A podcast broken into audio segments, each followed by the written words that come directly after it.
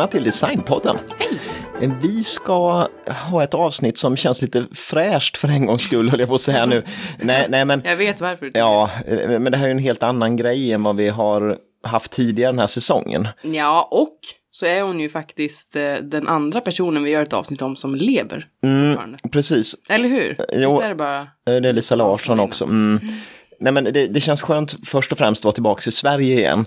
För att då behöver man inte tänka något på uttalen, för jag tycker alltid att man snubblar, man funderar på hur uttalas det här. Ja, eh, verkligen. Jag vet inte mycket. Sidlung, ja. Men det är ju lite pride i att Mm. säga lite rätt också. Och så kan vi ingen franska och min tyska är inte bra. Jag kan ingen tyska heller. Nej, nej. ingenting. så att, eh, det, det är skönt att vara tillbaka till Sverige och det är lite kul med keramik och glas nu för att det har, inte, det har varit mycket möbler och mycket Mm. byggnader om man säger. Det har ju det, det har ju det. Let's move on. Ja, vi ska prata om Margareta Henriks. Mm, det ska vi. Eh, och eh, innan vi börjar kan vi väl nämna att vi använt en bok, eh, det är att eh, mycket bygger på när vi väljer ämnen att det måste finnas litteratur om vi inte har tid med intervjuer och så va. Ja, vi kan ju inte bara hitta på. Nej, nej men det är det. Och, och då dök det upp en bok eh, som eh, bara handlar om just Henriks och den var utgiven av Östergötlands länsmuseum tror jag. Asså? Och eh, vad heter den? Jo, den heter ju då Margareta Henriks. Ja, mm, den eh, kom ut 2016 och eh, är bland annat skriven av Margareta Henriks men också av några till där va? Kerstin Wickman, hon är ju ganska ofta Mm, med och har skrivit böcker vi läser. Mm. En Marika Bogren och en Stefan Hammenbäck. Ja, och det här sammanfattar ju hela Margareta Henriks konstnärskap. Så att det handlar mycket om konsten till exempel och så också. Det har vi ju valt lite att, att bortse från Ja. just för att vi, vi är ju design. Nej, men eh, man ska ju veta att liksom, hon är eh, verksam som konstnär också utöver liksom, formgivningen. Mm. Men nog om det. Nog. Ja, vi kastar oss in i veckans avsnitt. Vi som pratar heter Sanna och Andreas Som och ni lyssnar ja, på Designpodden.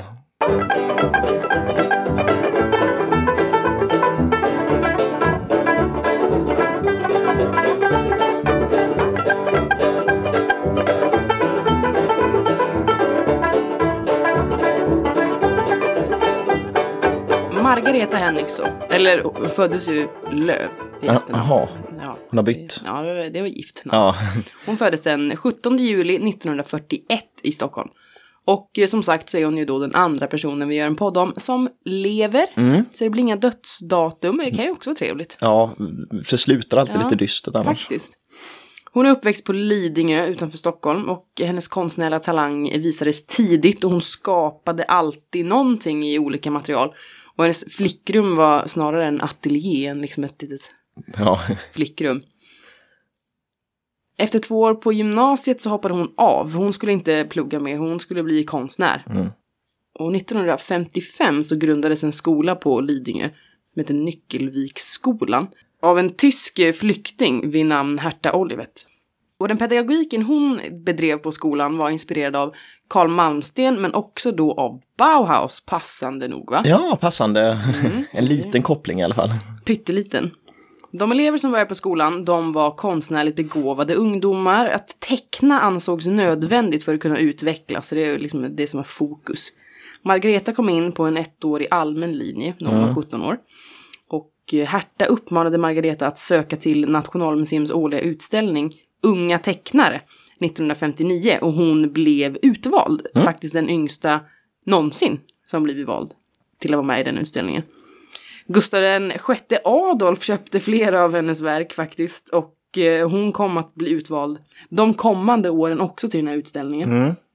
En lärare på den här Nyckelviksskolan var keramikern Fred Forslund och en dag kom han med en drejskiva till skolan och lät eleverna pröva.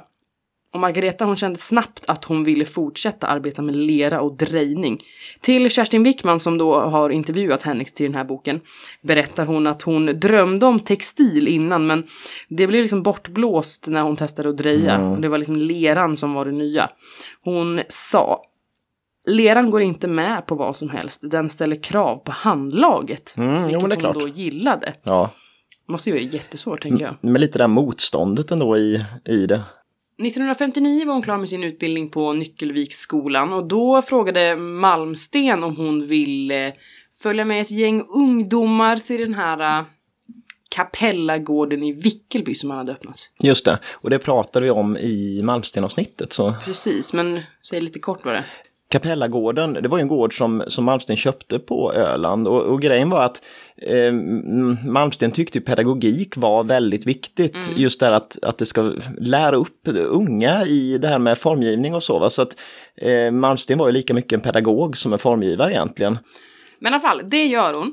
Och eh, Malmsten är inte trevlig. Nej, Han är sjukt sträng och så tuktar dem. det står det här med. Ja. eh, varje morgon hölls en gudstjänst och eh, de fick inte ens lyssna på radio. Ja, men, ja, känns som sån här mormonkänsla ja, på det. Ja. Ja. inte bra. Margaretas uppdrag i alla fall, det var att väva trasmattor. Mhm. Det låter inte jättekul. Det låter jättetråkigt. Ja, det är det. Men nu ska inte vi vara sådana. Nej, Men han var väl inte trevlig. nej. Vad vet jag? Moving on. På hösten samma år, då antogs hon till Konstfack som då nyss hade flyttat till Gärdet från Mäster Samuelsgatan. Mm. Hon hade sökt till keramik och glas, textil och teckningslärarutbildningen.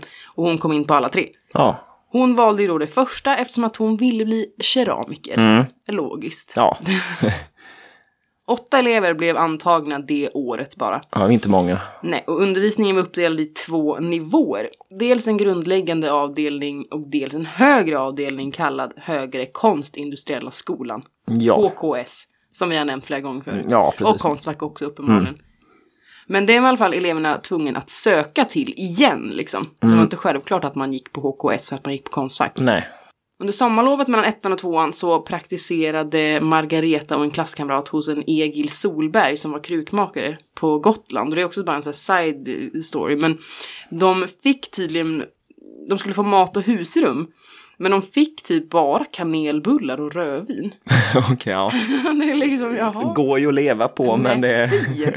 Och jag, tänkte, jag vet inte om det var i kombination, men det känns också jättedåligt. Ja, det är inte bra för hälsan kanske i längden. Nej, usch, usch, usch. Mm, det var bara en, en side-note, Ja. det var roligt. Ja. Men till skolan igen då. På den här lägre avdelningen, då var Lis Husberg och sen en Tom Möller lärare. Och de lät eleverna experimentera och pröva sina idéer. På HKS, då var det Stig Lindberg som var lärare. Mm. Och han har ju också en del åsikter om väl. Ja, och det... Ja, han, hade- han hade i alla fall en gång i månaden något han kallades för skisskritik. och, det, och det var precis det. Ja. Han sorterade alltså alla elevers eh, skisser från bäst till sämst. Ja. Så att man precis visste liksom Hur, då, man... hur dålig man, man var man var. där. eh, Mm. Ehm, ja, han var ju då också eh, sträng, men han ordnade väldigt ofta praktikplatser åt eleverna, så Mm. att han brydde sig ju ändå. Ja. Margareta fick eh, till exempel vara på AGA och hjälpa honom att designa en TV. Mm, och den tvn är ju en klassiker idag, Mm. eh, även om den är bara en skulptur. Det går väl inte att koppla in direkt på digital-tvn. Eh, Tror inte det? Nej, känns tufft. Undervisningen i glas, för den fanns ju också, för den heter ändå glas och keramik. Den var endast teoretisk och eh, skedde i årskurs fyra. Mm, Så det var mest fokus på keramikdelen. Jaha, man kunde inte blåsa glas direkt där. Nej, jag vet Man inte varför, men... eh, Kanske inte hade de ugnarna, det var ganska Nej, det är nog avancerat. sant. De fick i alla fall åka till olika eh, glasbruk som Orrefors och Boda och för att se hur Mm. det gick till. Men det var inte något man testade på. Nej. Margareta tog examen 63 och fick skolans liksom största, bästa stipendium av rektor Åke Stavenov. Då hette hon då inte längre Löv, utan då hade hon gift sig Mhm. med en Erik Hennix och de väntade till och med barn. Mhm. Så det här med liksom yrkeslivet, det fick ju vänta lite. På hösten 63 Mm. dock, så började hon som lärare på Nyckelviksskolan där hon då hade pluggat. Mm. Och där kunde hon disponera sin arbetstid lite grann själv. Hennes man Erik, han hade också gått på Konstfack, men han arbetade då på Gustavsberg som Bernt Fribergs assistent. Mellan 65 och 67 då arbetade Margareta fyra månader om året på Johansfors glasbruk. Där hennes uppgift var att designa produkter som kunde hålla igång produktionen typ Ja. resten av tiden. Ja, okej. Stig Lindberg han ville från början att hon skulle då börja på Gustavsberg. Mm. Han var liksom, han var bestämd på det. Och det gjorde hon också, men inte förrän 67 när sonen var tre år gammal. Hon var då 26 år och anställdes som formgivare på heltid. Och snart därefter kom hennes första produkter ut i försäljning. Mm. Det första var en servis med en dekor som hette Aramis. Mm, just det. Och hennes andra mönster hette Galejan och den eh, betonade hennes ungdom och, och lekfullhet. Ja, Galejan är, det är en sån klassiker som Ja. dyker upp på Tradera och sånt där. Det, Ja, men den är rolig. Mm. I slutet av 60 och 70-talet, då var odling tydligen sjukt populärt, hade jag ingen aning om. Så det gjordes ganska mycket ytterkrukor. ja, men är det inte lite där hippie-tiden Jo, och det här att det du är ska väl sant, odla? men du vet, jag var inte med. Nej, det var nej, Nej. jag var inte med då heller. Jo. Nej. Bland annat så gjorde hon då bladrelief och Felicia. Mm. Och även i dekoren så ville folk se blommor. Mm. Så hon gjorde bland annat servisen Juliana med tulpaner och krokus med. Med krokusar Ja, kanske? Ja, det var inte svårare än så. Nej. Tänk om det hade varit något annat. ja krokus med rosor på. Ja, faktiskt. Ja. Under den här tiden så uppfinns det också en ny teknik för att få mönstren på de här objekten. Mm. Man hade då använt dekaler innan. Mm. Men nu använder man en maskin som överförde mönstret med en gummitrissa. Och det tyckte jag var lite kul bara för att det är alltid bra att veta ungefär när i tid som... Olika grejer, ja precis. Ja, det har vi säkert tagit upp i Eh, Ja, det har vi gjort. Men, Gustavsbergsavsnittet. Men det kommer jag inte ihåg. Nej, jag minns inte det ska, riktigt, Det ska men- jag erkänna. men det är klart det är smidigare än att sitta med de där jäkla dekalerna Ja, och, och jäklar. Mm. försöka att passa in dem. I slutet av 70-talet så kulminerade tydligen det här intresset för krukor och växter. Och på en utställning på NK 77 så kunde besökarna se 250 unika krukor som då bland annat Henniks hade varit med och gjort. Och de uppskattades så mycket, hennes krukor, att eh, 1980 får hon en, en separatutställning på NK kallad De fyra årstiderna i skål och ton. Mm. Så det, Så att, eh, Det går bra nu. Det går bra. I slutet av 70-talet så påbörjade hon också ett samarbete med Fonus. Oj då, ja. Begravningsbyrå. Ja. Alltså. Och eh, hon experimenterade med olika gravstenar och glasyrer och stengods och lite sånt där. Ja. Resultatet blev i alla fall ett kors med liksom ett hål i. Ja. Det låter inte jättespännande men det är ändå ganska fint. Mm. Om man tänker på vad det ska vara. Var, jo, och också liksom vad allt annat är ju ganska mainstream Ja, vad man säger inom det. och så att, eh, eh, det här var då jämfört med andra liksom, säger man väl kanske inte gravstenar till allt men jag säger det. Ja, men det är väl det. Det var väl ett finare ord. Ja. Det var i alla fall lättare, billigare och eh, enklare att montera. Mm. Så det blev ganska populärt. Men den här satsningen lades ner när finska Wärtsilä blev ägare till Gustavsberg Mm. 1987. Ja. Då var det slut på det roliga. ja, det är början på slutet va? Ja, exakt va. Det här finska företaget hade då redan köpt eh, Rörstrand med Mm. avsikten att, eh, eller ja, hela avsikten var att Arabia skulle specialisera sig på stengods, Mm. Gustavsberg benporslin och Rörstrand fältspatsporslin. Mm. Men efterfrågan var inte så bra och intäkterna räckte inte för att driva tre. Separata Fabriker. fabriker. nej. Henriks arbetade heltid fram till 82 på fabriken. Efter detta så arbetade hon halvårsvis under fem år för hon hade gift sig med en amerikan tydligen och Mhm. pendlade mellan Sverige och Kalifornien. Mm. Men jag såg ingenting om något liksom uppbrott i boken innan. Men det är det som står i alla fall. Ja. Så 1989 då beslutar hon sig för att sluta på fabriken som nu hette Rörstrand Gustavsberg AB. Ja. Efter drygt 20 år. Ja. Då fick det liksom vara nog. Då fick det vara nog.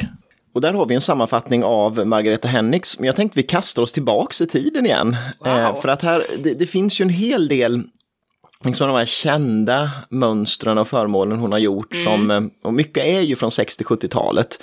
Eh, så vi går tillbaks till 60-talet igen. Och på 60-talet var ju popkonsten väldigt eh, stor. Eh, inte minst internationellt givetvis i England och USA.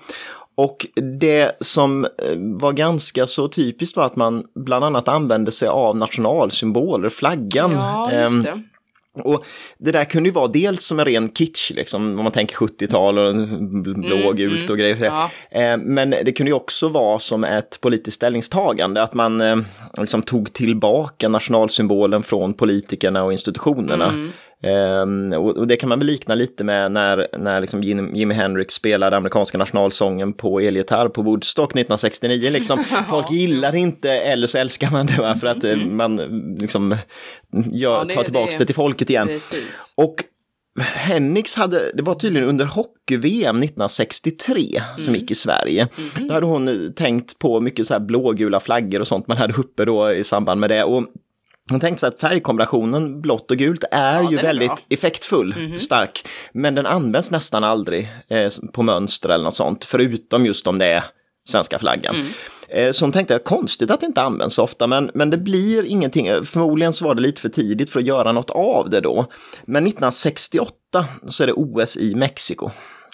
Och OS i Mexiko är väl mest känt egentligen för det här när eh, löparna på 200 meter där John Carlos och eh, Tommy Smith, de är två amerikaner, de eh, under prispallsceremonin så håller de upp två, liksom varsin näve i luften med en svart handske på i en Black Power-hälsning. Ah. Och det uppfattas ju som största sveket mot USA någonsin och John Gött. Carlos är körd som idrottsman efter det. Men det är ju en kulmen kanske på något på det här att politisera idrotten på något sätt. Så är lite eh, komiskt. Men, men i samband med med OS i Mexiko då, så gör Margareta Hennigs sitt, kanske, jag ska säga att det är nästan det mest kända föremålet ändå, och det är pottan fanjunkar. och det är ju, alltså pottan i sig, den är liksom modern, rak potta som nästan ser ut som en em, kopp. Om man Ja, säger. det ser ut som en jättekopp. jättekopp. Ja. Men mönstret är ju det som är kontroversiellt och väldigt eh, nyskapande. Kul. Och, ja, det är ju svenska flaggor. Ja. Och sen så är det texten Heja Sverige, friskt humör.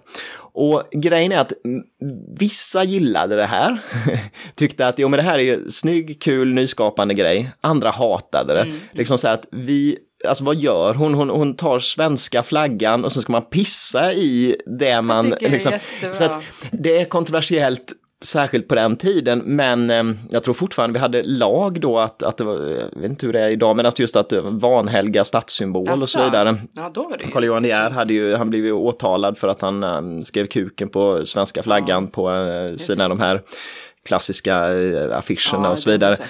Så att det är klart, det var kontroversiellt, men eh, en, givetvis en lyckad grej, va? för att nu, den, hon blir ju jätteuppmärksammad för den här och det blir en storsäljare. Ehm, och i och med att det blir en storsäljare så utvidgar man det från att det ska inte bara vara potter, liksom, för det är en ganska begränsad marknad då, utan eh, det görs även muggar, fat och tillbringare med samma tema.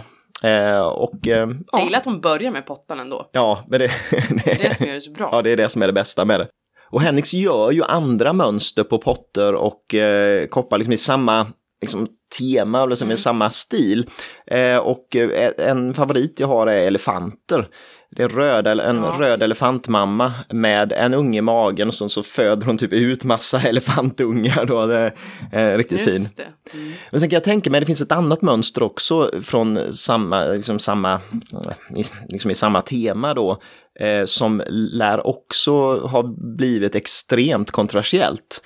Och det är Änglafia, eh, som kom, Änglar finns de kallas den ibland bara för att det är det Ja, texten ja, på, på det.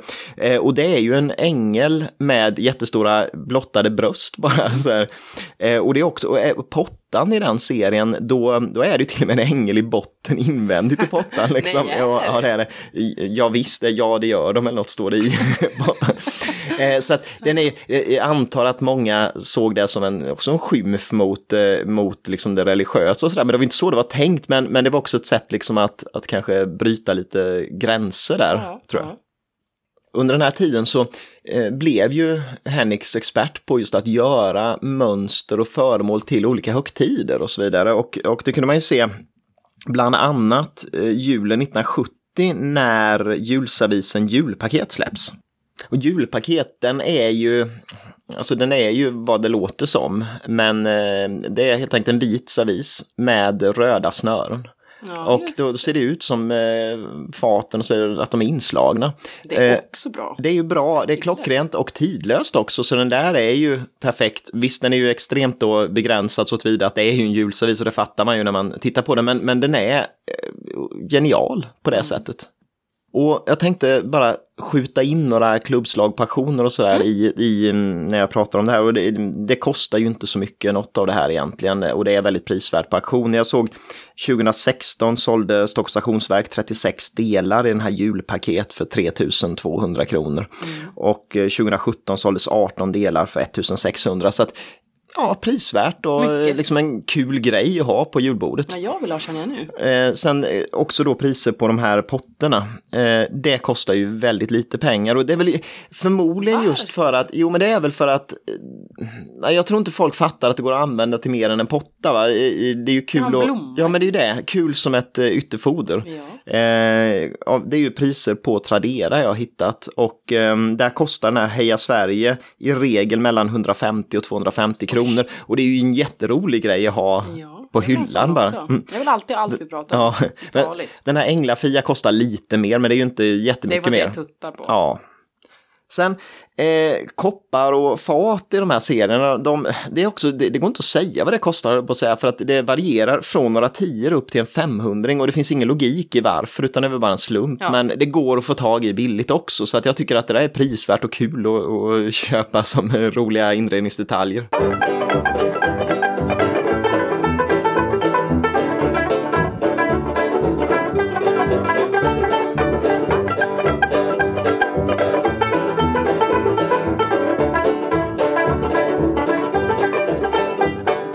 Sen kom vi fram till eh, liksom sent 70-tal, jag tar ett hopp här.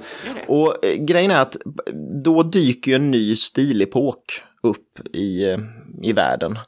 Och mm, den fick sitt namn 1977. Och då skrev en arkitekt eh, som hette Charles Jenks en bok som hette då The Language of Postmodern Architecture. Och då fick den här nya stilen då namnet postmodernismen. Yes. Och den Dåligt egentligen betyder ju bara eftermodernism. eftermodernismen, eh, givetvis, och han tänkte väl inte att han skulle namnge någonting med det här, men det blev, det blev så. Och som vi alltid vet inom liksom, stilhistoria, vad händer? Liksom, jo, pendeln, Motsatser. motsatser, pendeln går fram och tillbaka. Yes. Och under 70-talet så hade vi haft mycket moraliserande kring eh, eh, arkitektur och formgivning. Eh, fokus låg på funktion. Mm. Och det där med estetik och utformning, det såg man lite misstänksamt på nästan. Liksom. Varför ska man hålla på? Vad är det där för krusiduller? Vad ska de vara märkvärdiga de där? Eh, och liksom fokus var på liksom egenskaperna i sig på föremålet och, och liksom, är det miljövänligt och är det liksom bra så. Postmodernismen struntar ju allt just den här delen. Och ehm, då flyttas fokus helt till det estetiska igen. Och det som är typiskt för postmodernismen är ju lekfulla geometriska mönster. Och eh, på Gustavsberg så var det Margareta Henrik som anammade det här. Eh, resultatet blev att hon ändrade sin färgskala ganska markant. Så då blev det i huvudsak svart, vitt och grått. Eh, men med accentfärger i gult, blått och rött. Så att det liksom, eh, ja, det är de här 80-talsfärgerna som slår igenom. Och det här med svartvita temat, det har hållit i sig än idag känns det som faktiskt. Ja. Så att det, det, vi har ju inte kommit tillbaka igen till det här färgglada. Än. kom, men snart kommer vi dit, Hoppas jag. givetvis. Ehm, ett tydligt e- exempel som är ganska tidigt också som Hennix gör det är eh, teskålar i stengods från 1982 och det verkar bara vara egentligen unika exemplar eller så. Ja, det är det vi kommer till för att det är helt enkelt en tekopp fast inte en kopp då. Utan Man det, ska dricka litervis med det. Nej, utan det, det är liksom först, det är ett eh, fundament, ett fundament om man säger, som är trekantigt. Som har ett, liksom ett eh, diagonalt geometriskt mönster. Och sen så vilar det ett halvklotsformat, eh, liksom, eller en skål uppe på där. Okej. Och den är ju inte kanske jättefunktionell. Nej, jag tänkte lite, lite Eh, svår. Ja, den, den är ju eh, Eh, liksom den, eh, all, emot allt det där liksom funktionella och det som man haft tidigare. Och många sa att det liksom snarare gick tillbaka lite till de här sovjetiska eh, liksom, konstnärerna på 20-talet som, som ju använde geometrin eh, väldigt mycket i både konst och, och formgivning. Så att eh, det här visar ju någonting nytt. Men ska vi komma in på någonting som serieproducerades och spreds så eh, i samma anda så var det servisen Keep On eh, som kom under tidigt 80-tal också. Eh, och där hade Hennix utgått från ett vitt gods. Och det var en vanlig ja, matservis liksom. Eh, så att tallrikarna, de hade eh, tre breda streck. Ja, just det. Och de bildar ju liksom eh, som en fyrkant. Ja, man kan säga att de bildar en fyrkant och det är ju tre olika färger på dem. De, var det, det är så rosa och, och grönt. Och, jag vet, det blev väldigt så här typiska, och väldigt typiska 80-tals nyanser av färgerna. Och Eh, Henniks betonar liksom att det, det är ju som att man gör en fyrkant på den runda tallriken. Mm. Men det finns ingen fjärde vägg på kvadraten. Som, och, och det, det, gör att man upplever en som friare, inte lika stram och strikt. Eh, som om det hade varit en fyrkant bara rakt på tallriken. Och eh, ja, ett typiskt exempel på de här postmodernistiska dragen som kommer in på Gustavsberg. Eh, under 80-talet så blir Henniks väldigt uppmärksammad och förmodligen beror ju det på att hon anammar den nya stilen och det mm. som ligger helt rätt i tiden. Det det och de, de, andra, alltså arkitektkollegorna och så, de, de, lyckas inte riktigt med det där men Henniks är spot on verkligen på, eh, på att hänga med i tiden och, och anamma den nya inriktningen. Och jag tänkte nämna ett par till eh, serier som... Eh, keep on! Som, ja, men så, keep on. Som Henriks gjorde under 80-talet. Och, eh, det är bland annat en, en serie vaser som gjordes under sent 80-tal. Eh, och de eh, bestod av cirklar, trianglar och kvadrater som hade liksom som, ungefär som man hade taggat på dem ja, på vaserna. Mm. Men innan man gjorde det så hade godset under eh, sprutlackerats med oxider så att när det brändes så såg det ut nästan som en mörk ovädershimmel. Mm. Och i efterhand har många sagt att det låg ju rätt i tiden att göra det på Gustavsberg under sent 80-tal för mm. man insåg att snart finns inte företaget längre. Mm. Så att den är, den är rolig och jag tycker de är, ja, är riktigt, riktigt kul. Um, parallellt det gjordes också en, en serie som heter Flash som ju har, det är gjutet stengods, det är också vaser. Eh, och eh, de har reliefdekor i brunt och svart. Så det går ju också i lite de här dystra, mm. dystra tonerna. Eh, och vissa delar är randiga och andra har de här stiliserade blixtarna på, så att det blir flash. Då. Och de känns ju lite som 80-tals art deco om man kollar på dem. Liksom ja, det, det är de geometriska mönstren men ändå känns det ju inte 20-30-tal. Liksom. nej. Eh, priser på det här är inte så högt. Um, jag har hittat några klubbslag och det, dels sålde Stockholms auktionsverk två av de här flashvaserna 2015 för 2000 kronor. Och, ehm, och en vas i den här Flash såldes på Metropol 2017 för 1000 kronor, så att ungefär en tusenlapp. Men mm. de är ju unikt signerade och sådär, så att det är ju ett bra köp tror jag, för att i framtiden borde de eh, verkligen kunna gå upp i pris. Det beror väl lite på att 80-talet är inte riktigt så hett än. Ändå. Nej, det är inte tillbaka. Nej. Och sen nämnde du det där att 89, då slutar Henniks på Gustavsberg, de säger upp sig helt enkelt. Och det var väl inte roligt att jobba kvar. Eh, för man, man insåg ju säkert att, att det här kommer inte gå länge till. Eh, men då ska man veta att Sverige var inte så, liksom kring 1990 då kom ju då ekonomiska krisen, den här 90-talskrisen. Och jag tror vi har glömt lite idag hur fruktansvärt illa det var. Eh, för alltså i, i Sverige då 1990 då, då rasar ekonomin samman.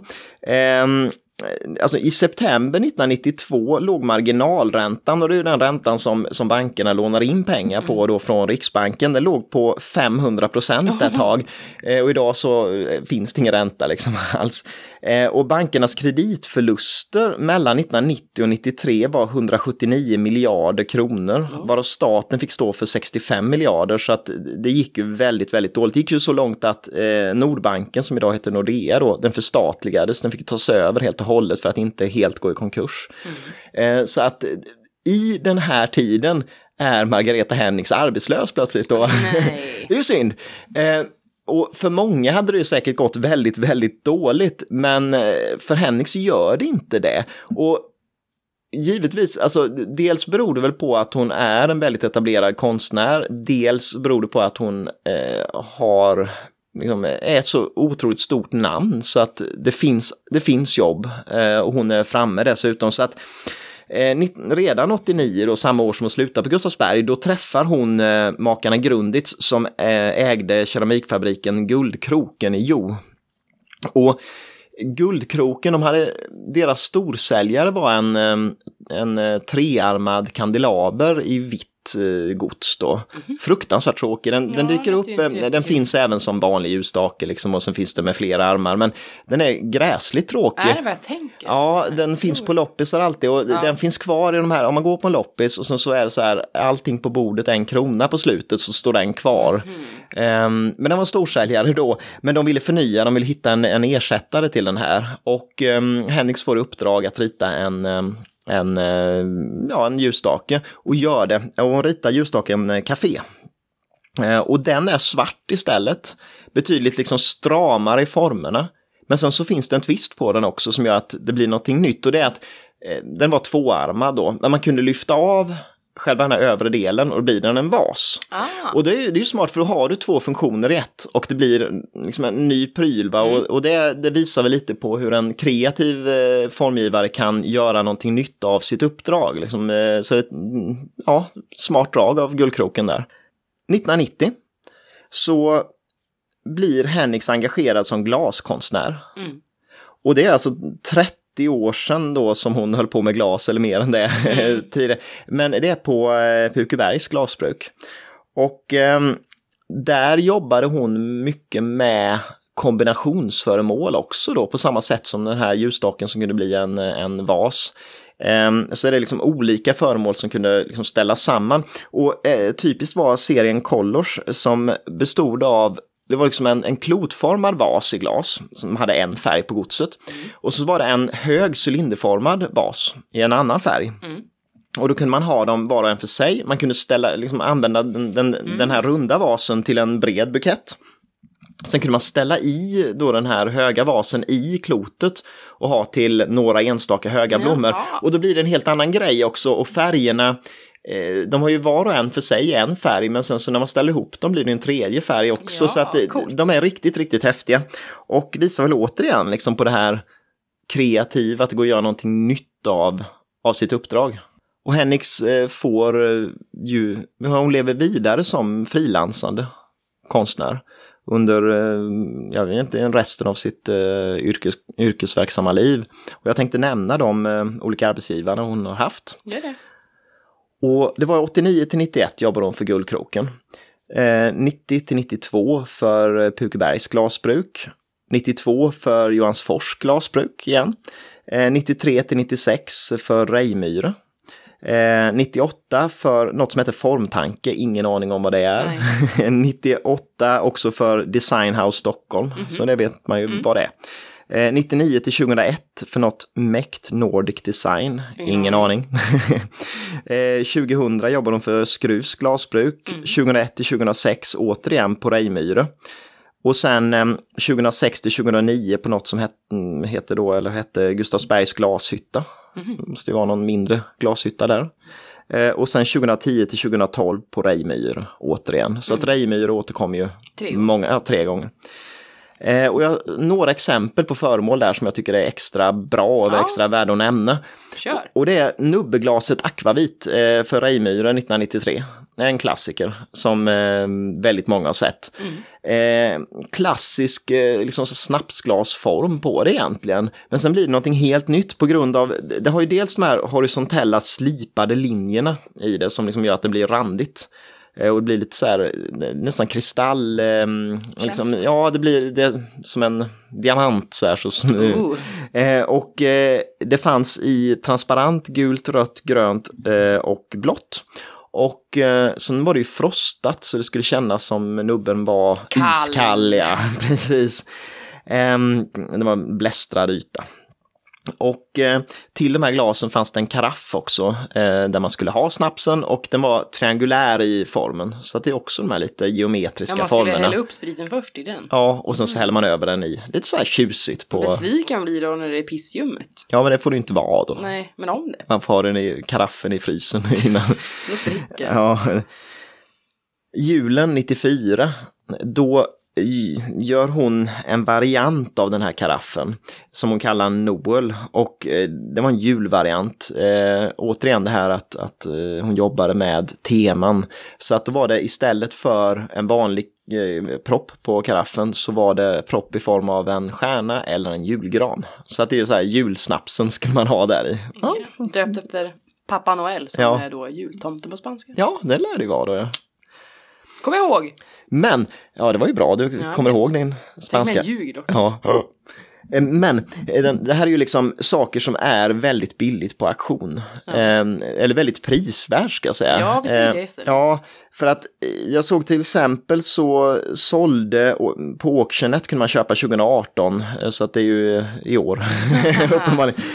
11 glas i olika färger plus en karaff. Så att det var ett himla häftigt sätt för liksom, liksom, alla olika mm. färgerna och en kul karaff för 1400. Man dricker att, ju inte sprit. Nej, man dricker ju inte sprit, det är väl det, det som gör det till. Så. Nej, ja.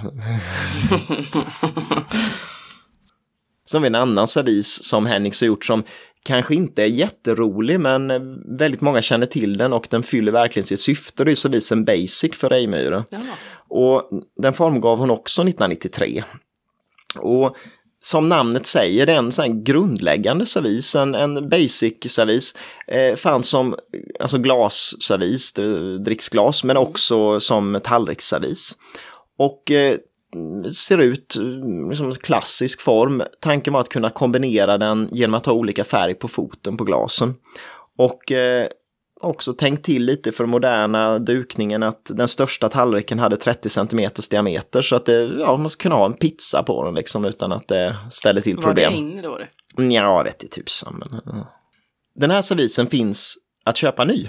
Eh, och eh, Reimyr producerar den fortfarande då och ehm, för att ge några prisexempel så kostar ölglaset 447 kronor, snapsglaset 360 och vinglaset 402 kronor. Du fokuserar verkligen på alkoholen du. Ja, men det fanns inte, nej, tallrikarna finns inte längre så att... Eh, Precis. Ja.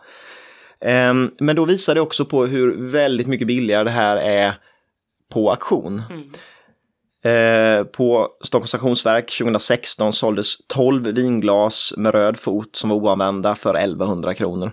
Eh, och ja, det var drygt två glas kostar i, i eh, mm. butiken. Så det är ju en väldigt stor skillnad mellan begagnat priser då och nypriser på svensk glas. Om man behöver 12? Ja, om man behöver 12 blir det dyrt. Behöver bara två. Mm. Sen tänkte jag en annan kul sak i, sammanhanget. Det var 1996 så vann Hennix en tävling om en gåva i samband med 50-årsjubileet av H&M. Eh, så de skulle ta fram en, en gåva till kunder och så vidare. Mm. Då, va? Och eh, Henniks förslag som vann då, det var en skål. Som när man tittar på den utifrån så ser man inte att det är en reklamskål. Utan det, den ser ut som bara ett randmönster ungefär. Men det är en optisk synvilla som gör att tittar du ner i skålen så blir det hm loggan Eh, och det var ju en kul idé för att då blir det inte, det blir ju ett reklamföremål men det blir något mer än man det. Man kan ha den till något annat. Ja, exakt. Man kan ha den hemma liksom. Absolut, utan att det blir något konstigt. Cool. Och eh, den här var väldigt viktig både för Hennix och för Reimyre för man skulle producera 17 600 skålar. Usch. Och det är ju otroligt mycket och det beskrivs i boken som att Hennix fick liksom andas ut där för att eh, ekonomin var räddad ett år framöver och annars är det ju ansträngt givetvis att tvingas få nya uppdrag hela tiden ja. för att få ekonomin att gå runt. Och det var de sakerna jag tänkte jag skulle ta upp. Eh, det finns ju jättemycket mer som Henrik har gjort, men, men eh, de tyckte det var roligast att fokusera ja, på. Något urval. Ja, men exakt. Eh, och jag, jag, tänkte bara nämna nu innan vi slutar att se lite på de här olika företagen som, som hon har jobbat för och se, för man säger alltid att så här, svensk form, alltså det har gått åt skogen, finns inga företag kvar och, och sådär. Men jag kollar lite och Eh, Johansfors glasbruk eh, finns kvar mm -hmm, fortfarande. Mm -hmm. Man kallas visst Johansfors eh, Future Spirit och jag vet inte, det är någon sån här, men de vill väl förnya sig lite. Ja, men det lät ju bara... Det lät sådär. Eh, men Gustavsberg finns ju inte kvar längre. Ehm, eh, Guldkroken, jo, finns kvar. Mm. Dock så verkar de i huvudsak, de finns inte i Jo längre utan i Lidköping i Rörstrands gamla lokaler där. Men eh, de verkar fokusera på kakelugnar, men ja. de finns kvar i alla fall. Ja. Eh, Pukebergs glasbruk finns ju absolut kvar. Eh, Rejmyre glasbruk finns kvar, gick i konkurs 2015. Många var oroliga att de skulle liksom lägga ner, men så blev det inte, utan de drivs ju vidare. Eh, och Skrus glasbruk finns ju också kvar. Så att många av de här hon har jobbat på har ju hittat ett sätt att överleva i den nya världen. Eh, men det man kan se däremot är att de här stora drakarna som har funnits länge, eh, som alla känner till, de är borta. Varför var drakar en bra ja, men jag vet, jag vet, men, men liksom Gustavsberg, ja. Eh, så, så här, störst i, när det gäller liksom, keramik och så i Sverige, finns inte, inte kvar. Drake. Nej, största, jag vet inte, men Gustavsberg är borta. Rörstrand finns inte kvar heller längre. Varumärket finns men det finns ingen produktion i Sverige. Orrefors är borta och Boda är borta. Mm. Alltså det, de här stora som, som liksom överskuggar alla de andra, de har försvunnit. Medan de här små glashytterna och så vidare, de har lyckats överleva och det är ju eh, roligt att de finns kvar. Självklart. Men sen är ju frågan liksom, man förstår ju på ett sätt, alltså det, det, det, är ju lurigt att ha en produktion i Sverige och eh, när man ser de här skillnaderna i priser på ett glas eh, som man köper nytt styckevis i butik och ett glas man köper en hel servis på auktion. Mm. Eh, som är enorm skillnad, det kostar 10-20 gånger mer i, i butik. Eh, och man kan dessutom gå till Ikea och köpa ett glas för 5 kronor. Eh, det är inte alls samma sak, men det är klart att ja, man måste ha rätt mycket pengar för att kunna prioritera och köpa en glasavis för 15-20 mm. ja, tusen. Oh ja, oh ja. Så att eh, ja, det är klart det är svårt, men det är kul att det finns kvar. Tur. Tur ja, för att eh, när väl de sista glasblåsarna är borta så kan vi aldrig mer blåsa glas. Liksom. Nej. Ja, vi slipper det roliga. Det, ja, precis. Det lät ju dystert, men egentligen var det ju bra för att de finns ju kvar. Eh, och där så eh, avslutar vi veckans avsnitt. Det gör vi. Eh, som vanligt då, vill man oss någonting? Det tycker jag man vill. Ja, det vill man. Vad, vill man, vad gör man då? Ja, det är lite vad man vill. Nej då. Man mejlar till designpodden.gmail.com. Ja, och sen så ska man följa oss eh, givetvis på det. Eh, Instagram som heter Designpodden där. Ja, och där går det att skicka meddelanden och sånt också. Och eh, reposta gärna bilder och sådär och tipsa om oss. Det, det gillar vi ja, jättemycket när man gör. Eh, och annars så hörs vi igen nästa vecka hoppas vi på. Yes, hej! Hej!